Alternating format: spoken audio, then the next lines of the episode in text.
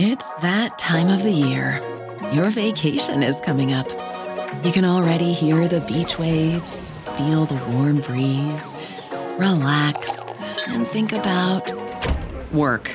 You really, really want it all to work out while you're away.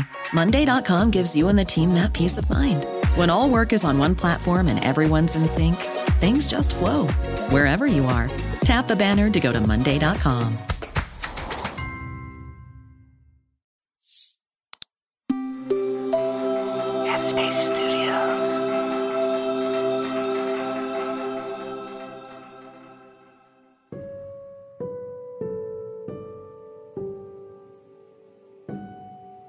Hello, my name is John Legend, and welcome to Radio Headspace and to Monday Morning.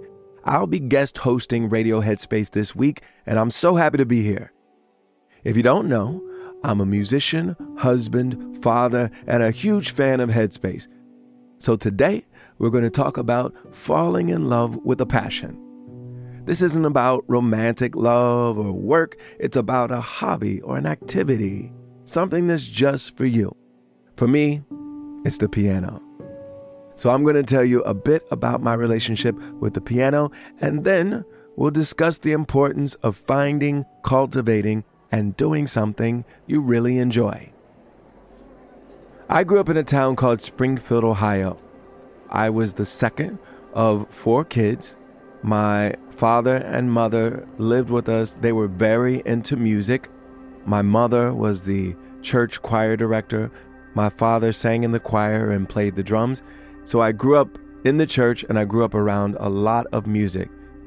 And in my home, with my siblings and my parents, one of the centerpieces of our living room was a tall, upright piano. And I begged my mother, could I take piano lessons? And so she signed me up for a piano lesson at a little music store called Kinder Music Store on Main Street in my hometown, and I would go there once a week and start to learn how to play this piano that was sitting in our living room.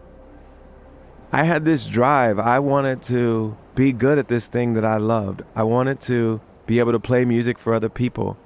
I grew up in the church and watched other musicians playing in front of the audience, and, and I wanted to be one of those people who could move people with their music.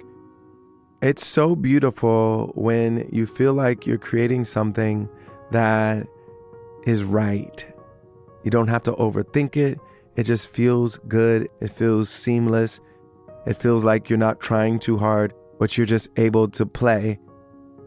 It takes a lot of time of practice, takes a lot of time of messing up, of being stiff, of not having the right feel until you actually do have the right feel where it feels easy, it feels seamless, it feels natural.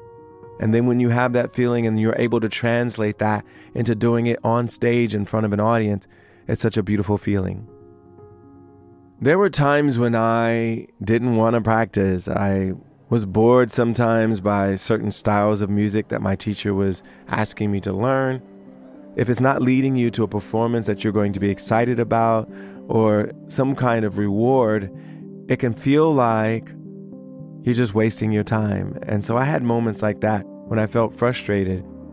But what I didn't realize was even those moments were important to be challenged, to have difficult times, so that I could get to the other side of that and figure out what I loved.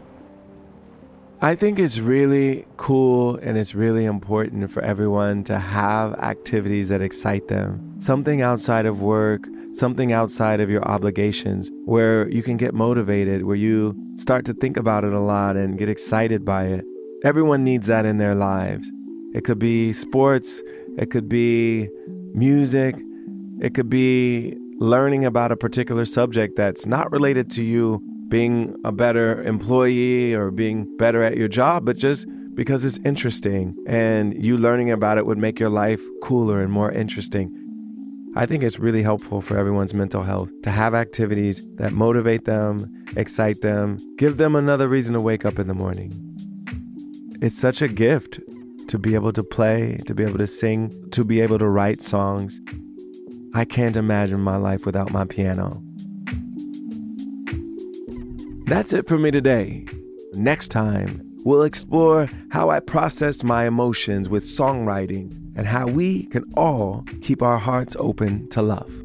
Thanks for listening. I'll see you guys tomorrow.